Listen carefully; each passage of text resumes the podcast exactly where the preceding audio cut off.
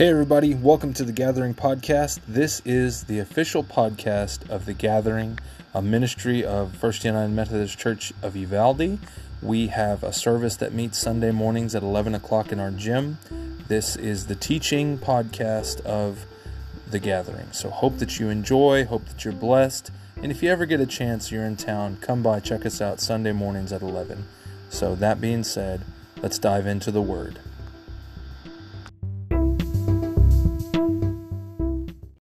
Want to start with a quote from uh, somebody told me if you haven't seen this movie, you're not a real Christian. So be prepared to, you know, have your whole life questioned right now. But if you haven't seen the movie Braveheart, don't watch it till you're 18. Um, but in that movie, um, I don't know who says it. I can't remember if William Wallace, Mel Gibson says it, or if somebody else says it.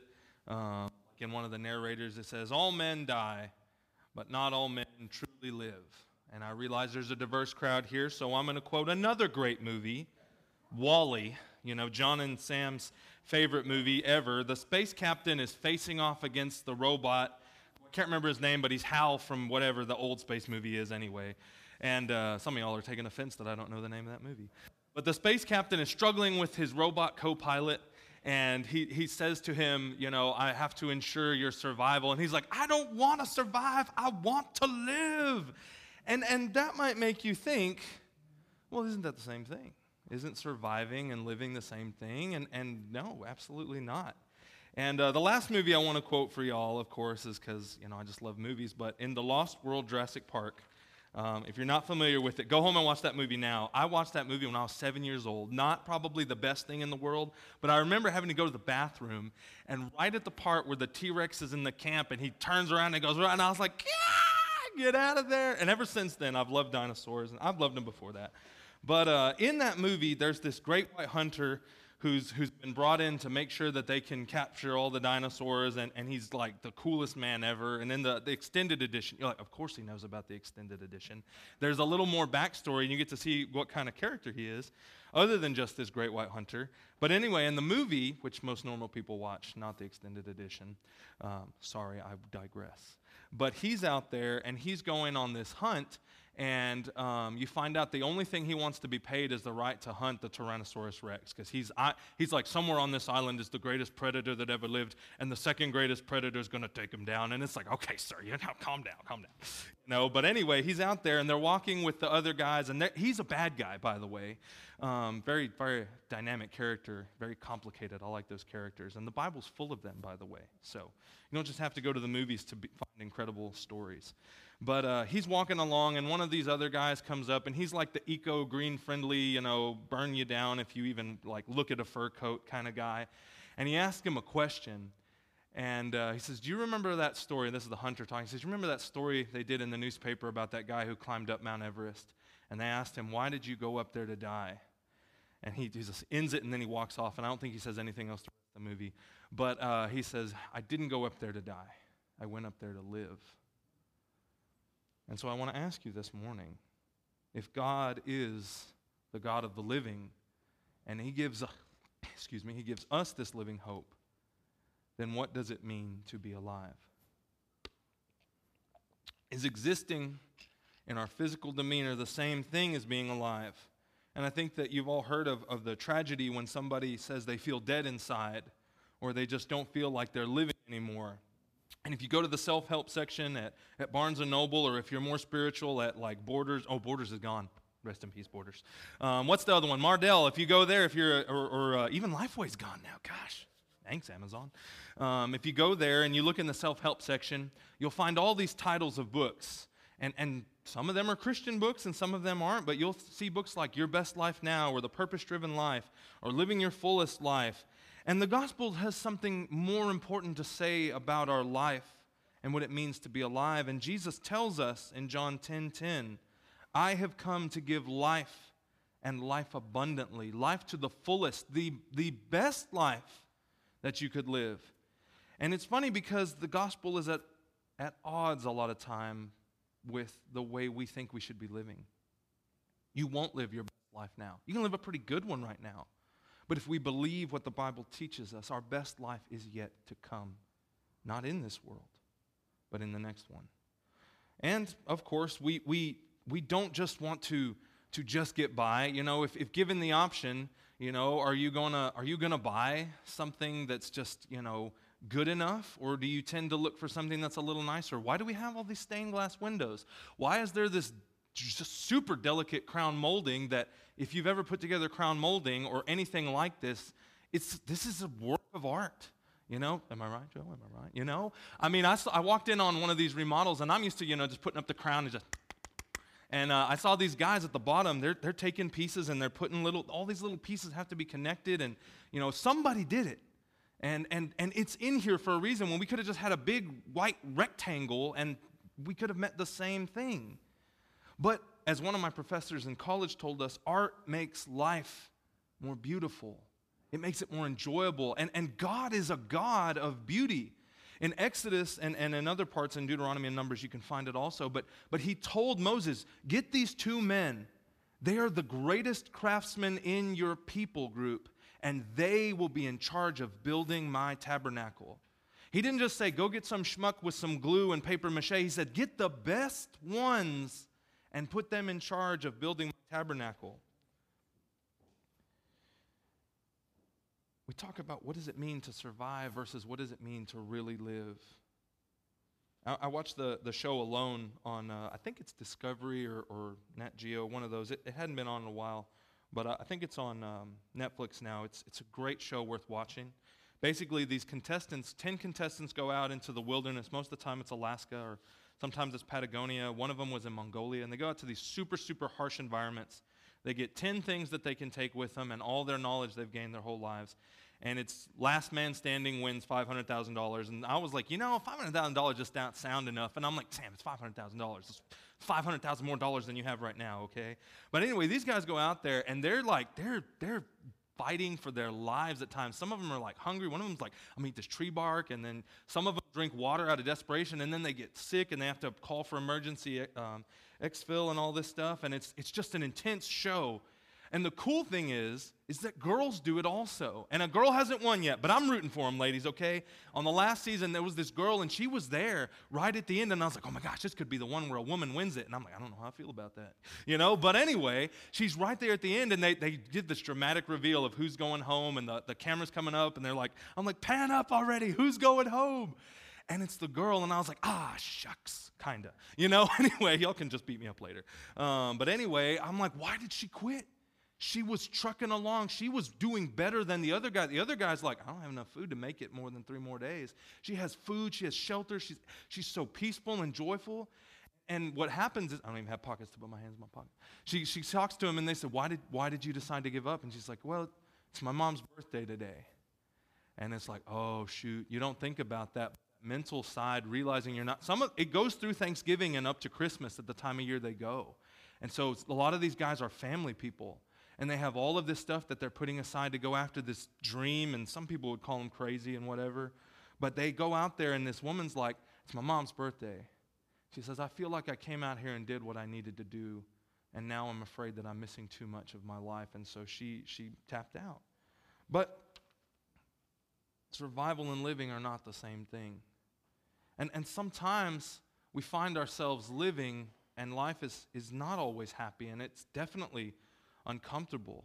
And, and we can tend to try and judge our, our place in God's will or, or in how much God loves us based on our circumstances, our surroundings, maybe even thinking that, oh, I have, I have this blessing in my life, therefore God is near to us. You know, my candidate won or my candidate lost, therefore God is, is looking at me a certain way.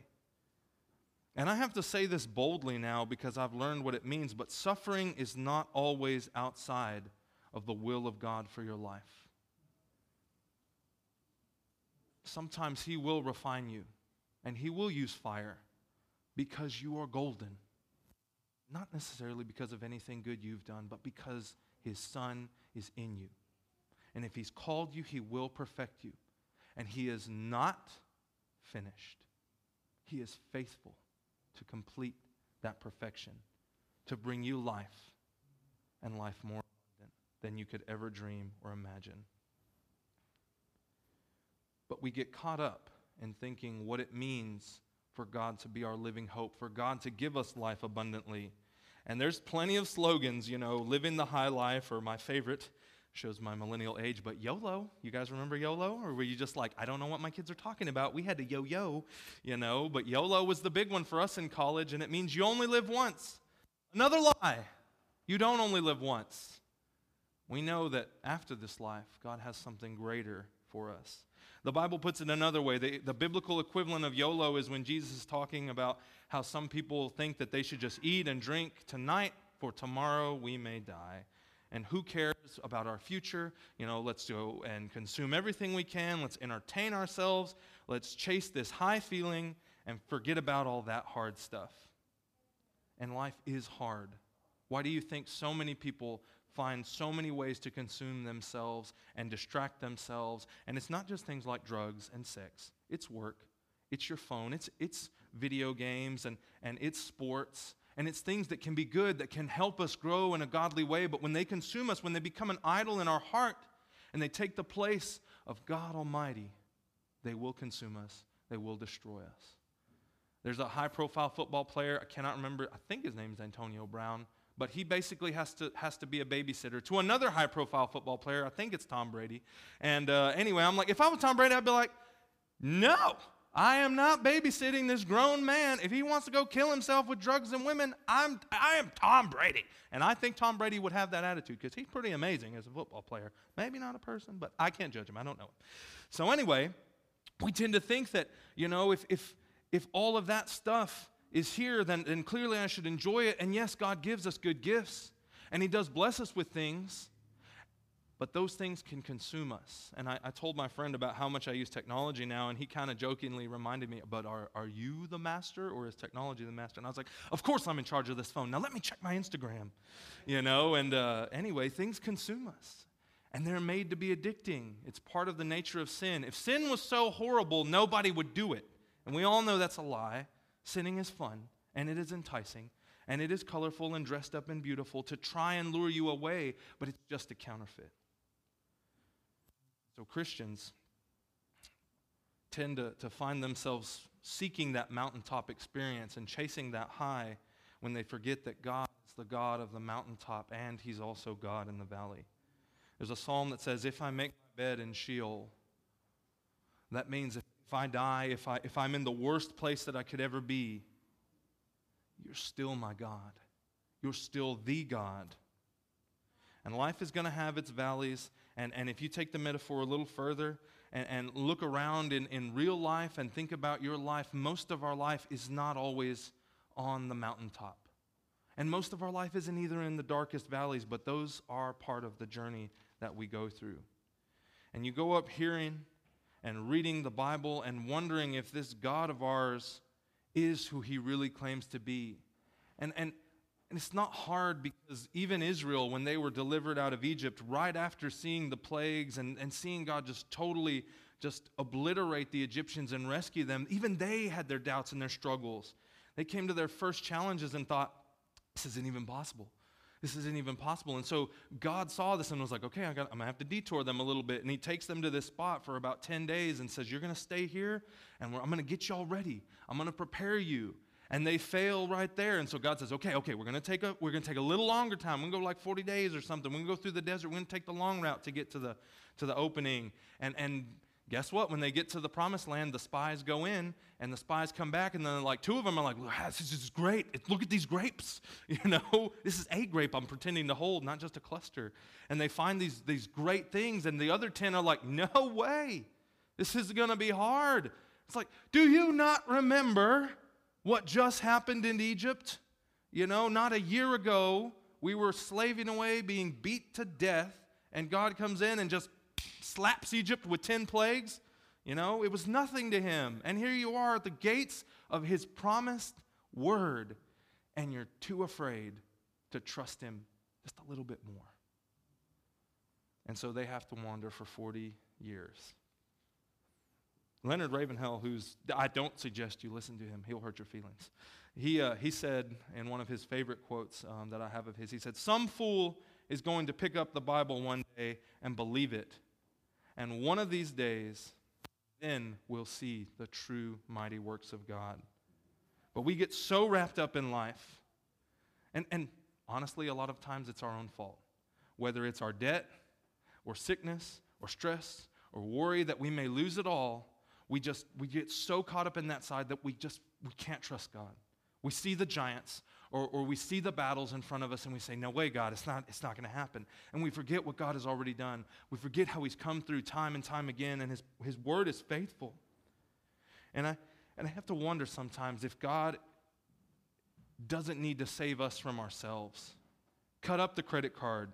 Quit eating out so much every time. You don't need that new toy. Happiness and, and that life abundantly, you know, that's earned through those things is so fleeting and it will not last. Ecclesiastes uses the word vanity, which just is kind of how they describe smoke. It's just here for a little bit and then it goes away. And, and you know, if you've had buyer's remorse, you know, you buy this toy and you're playing with it and you're, you're driving on it, you're living in it, and all of a sudden you're like, eh, know, this place isn't so hot. And then all of a sudden you realize that, man, that thing that I thought that was going to be joyful forever just sort of doesn't fill that hole in here. And Jesus warns us about that. If you chase those things, if you worry about those things, it's not going to save you anything. And let me clarify the difference here between just like a vow of poverty and just being exorbitant rich, because there's a difference also between going and buying like cheapo Walmart shoes. If you're wearing cheapo Walmart shoes, I'm so sorry, but I, I didn't know. Versus like buying quality shoes, and then versus buying like Gucci shoes, okay? And if you're wearing Gucci shoes, I'm sorry also. I didn't mean to hurt your feelings, but you know, and I've been there. I've bought those cheapo depot Walmart shoes, and guess what? I've suffered from it. And, and part of that suffering has to do with the fact that I've ate junk food all my life, and I'm a heavy set guy, and I have bad knees because of that. And I'll tell you another point, though, is, is you're going to pay for your life somewhere. You know, you're either going to pay for those cheap shoes to save a dollar or, or buy that fast food to not have to cook a home, home cooked meal, or eat healthy, spend the extra money, take the time, and, and I know time is precious. And maybe that's one of the reasons Satan tries to keep us so busy, so that we'll neglect the things that matter and are important. But if you keep living that, if you keep doing those things, then someday Thomas Ellie's going to take all your money. He takes all my money all the time, okay? Or, or you're going to have to go to the dentist, or you're going to have to join a gym. And, and, and, you know, these problems come because of the choices we make. And yes, there are things that happen in our lives that are beyond our control. And just ask Job. I'll leave that at there. But there is a cost for your lifestyle somewhere. Where do you want it to be? Do you want it to be up front, where you know what it is?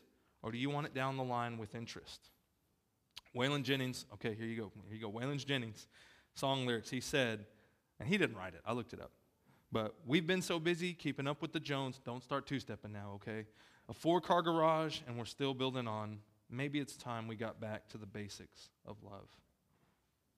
John 10:10. 10, 10, I came to give you life and life abundantly. So what is the life that God is giving us? That God is and that he offers us. The super simple Conan the Barbarian style answer or if that's too much of a heathen response to you, the simple way Jesus puts it is this He says, Love God with all your heart, soul, mind, and strength. And then he says, Love your neighbor as yourself. That's Matthew 22, verses 37 through 40. All the law, all 600 laws. We like to talk about the 10, but there's actually 600 there that also pertain to the law. All the law, all the prophets hangs on this. What would that look like? If we lived out those simple verses. And, and it's simple, but it's harder than it sounds. And I'm not here to say that I'm perfect, that I have it any better. There's so many times that I have to fall before God and say, God, I'm sorry that I know what you're asking me to do, and I continue to pick up other things. And I continue to make excuses, and I continue to say, But God, this is for the children. God, this is, this is even for your church. Sometimes we use that. And, and I'll get a little more biblical on you, but Jesus rebuked the teachers because they did this thing, they called it Corban. What a horrible name. If your name is Corban, you know, anyway. But it's called taking from what's owed to your family and giving it to God. And he hated that. How many times are we taking what is owed to the responsibility God has given us? In another place, he rebukes the people who come to him and says get behind me or get away from me. I never knew you. And they say but we did all this. We cast out demons and we healed people and we did miracles. And, and basically what jesus is saying that's not what i asked you to do. You took it upon yourself to think that you knew what was best when I had a job for you, and you ran away from that. I'm not saying those people aren't saved, but I think it's important to realize that God has asked us to do something. Every one of us must work through our salvation. And I'm going to wrap it up and hopefully not be so mean in the, in the closing. But every one of us must work through our salvation with fear and trembling. That's Philippians 2:12. I don't have to explain I don't have time to explain fear and trembling, but you should definitely pray about that and look about that. But here's the deal. The way you love the Lord with all your heart, soul, mind and strength may not look the same as somebody else in the room. May not look the same as me, may not look the same as your parents. D.L. Moody, the evangelist, who you should look him up, and Charles Spurgeon met one time, and, and D.L. Moody wanted to meet him the first time, and he knocked on his door, and Spurgeon answers the door with this big old cigar in his hand. And, and Moody was just crushed. He was like, You're my idol. I've been looking up to you. I've been hearing about you. And, and he says to him, He points him, How can you, the man of God, smoke that big old, how can you do that? That's filthy. And Spurgeon, who is one of the greatest preachers ever, looked at Moody's gut and with cigar in hand pointed at him said, The same way you can do that. Boom, roasted, office quote. Anyway, now everybody is going to leave saying that I endorse tobacco products. And I'm just going to, no, no, don't take that. I'm going to advise you to read the Surgeon General's warning on the label. So, but every one of us that believes in Christ, that He's our Lord, will have a unique calling on our lives. It's not all the calling to be up here. It's not all the calling to be musicians and, or even be connected to the church in a way. But you're called to be a parent, a husband, a child. You're, you're called to do good in your algebra class. And I'm going to tell you what, you may hate that. I did horrible in algebra class. But every day I showed up, I'm, I'm going to do my best. And if my best is a 65, God gets the glory. And believe me, there were lots of 65s. But how do you figure out where that calling is? How do you figure out what God is asking me to do? I'm going to point you to Romans 12, 2. And I'm trying to get through these. I think I have like one more page. Yes. Okay. It says, Don't be conformed to this world, but be transformed by the renewal of your mind, that by testing you may discern what is the will of God, what is good and acceptable and perfect. Romans 12, 2. Getting in His Word, seeking after Him, praying, spending time with Him is the only way to know what He wants and desires. And there's this drill in football that uh, coaches do where they take a ball in their whistle they point that ball in a direction, and whatever direction they go, the boys got to run. And I mean, it's the greatest thing in the world. I love going to practices and watching these guys just fumble around. They're like kicking their feet up, and then he says, Go this way. And they all go this way. And then he points it back real fast, and they're all running over each other. But they're going and they're moving. And it's great when the coach starts messing with them, going fast, and they're like left and right and all this. And, and that's what happens. But if you don't have your eyes on that ball, you're going to get run over or you're going to get, you know, you're going to get called off the side and made to do, you know, some punishment till you learn to listen and pay attention. There's only one thing that matters in this life what direction God is pointing you. Doesn't matter what direction He's pointing your parents, your kids, your spouse. Doesn't matter what direction He's pointing your pastor, your best friend. What direction is He pointing you? And He is perfect in His direction. We mess that up a lot. There's a lot of times I think I'm hearing something from God, and then something happens and it screws up royally, and I'm like, but God, you said, and He's like, I didn't say that. You thought I said that, you know. We had a saying when I was in Howard Payne, um, go Stingham, you know, I was visiting this weekend. And I was reminded, one of my buddies, uh, he said this. He, he heard it, but he said it.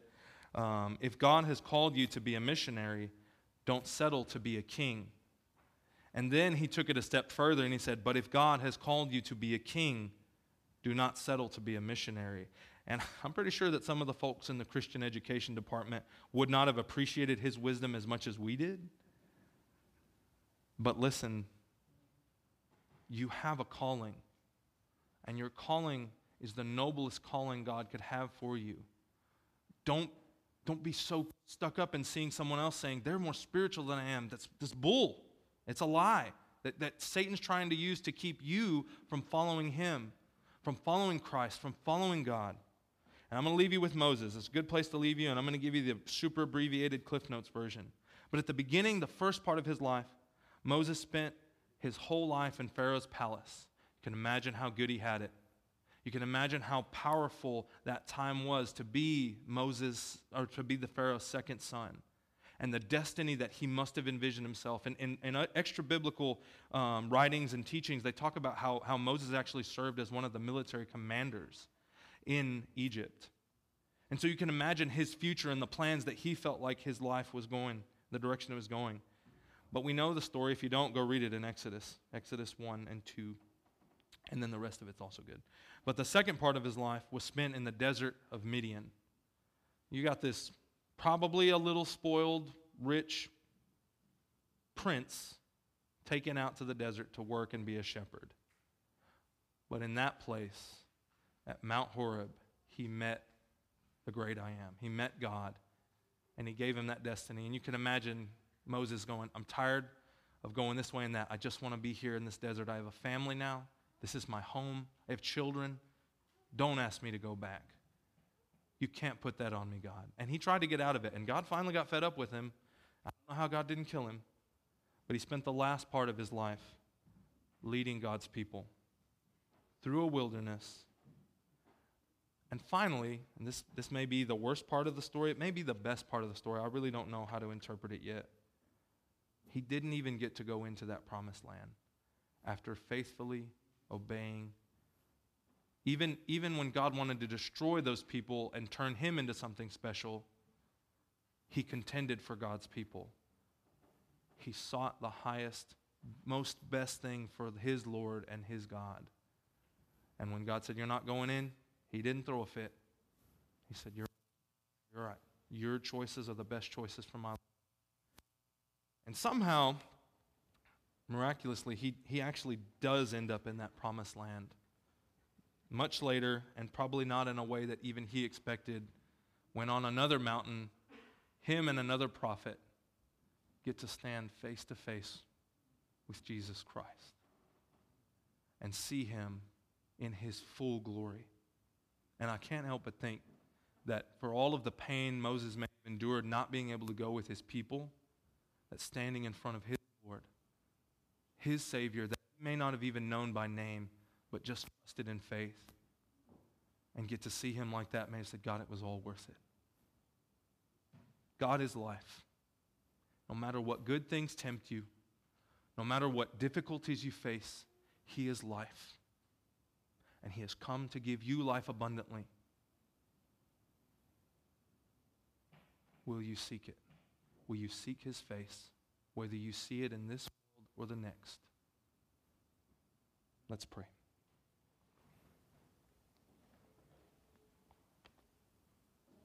God, we love you. And sometimes we don't even know, we don't even understand how good you love us. And we get so wrapped up in so many other things that we think are good, that we think matter to you.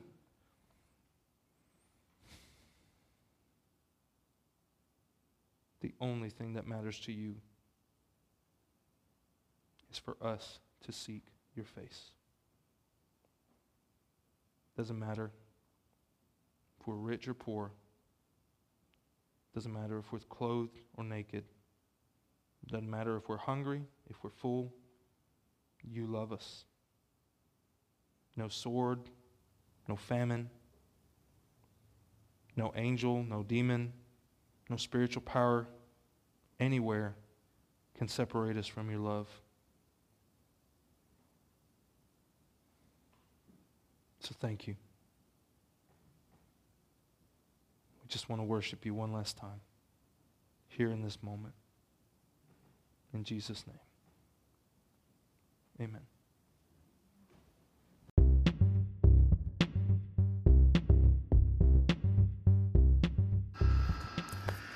Thanks for joining us and checking out our sermons. Uh, be sure to check out our Facebook page, our Instagram, all of our social media, and uh, get connected with the gathering. Uh, we'd love to have you on a Sunday morning and get connected face to face. So be blessed, continue to grow in the grace of the Lord Jesus.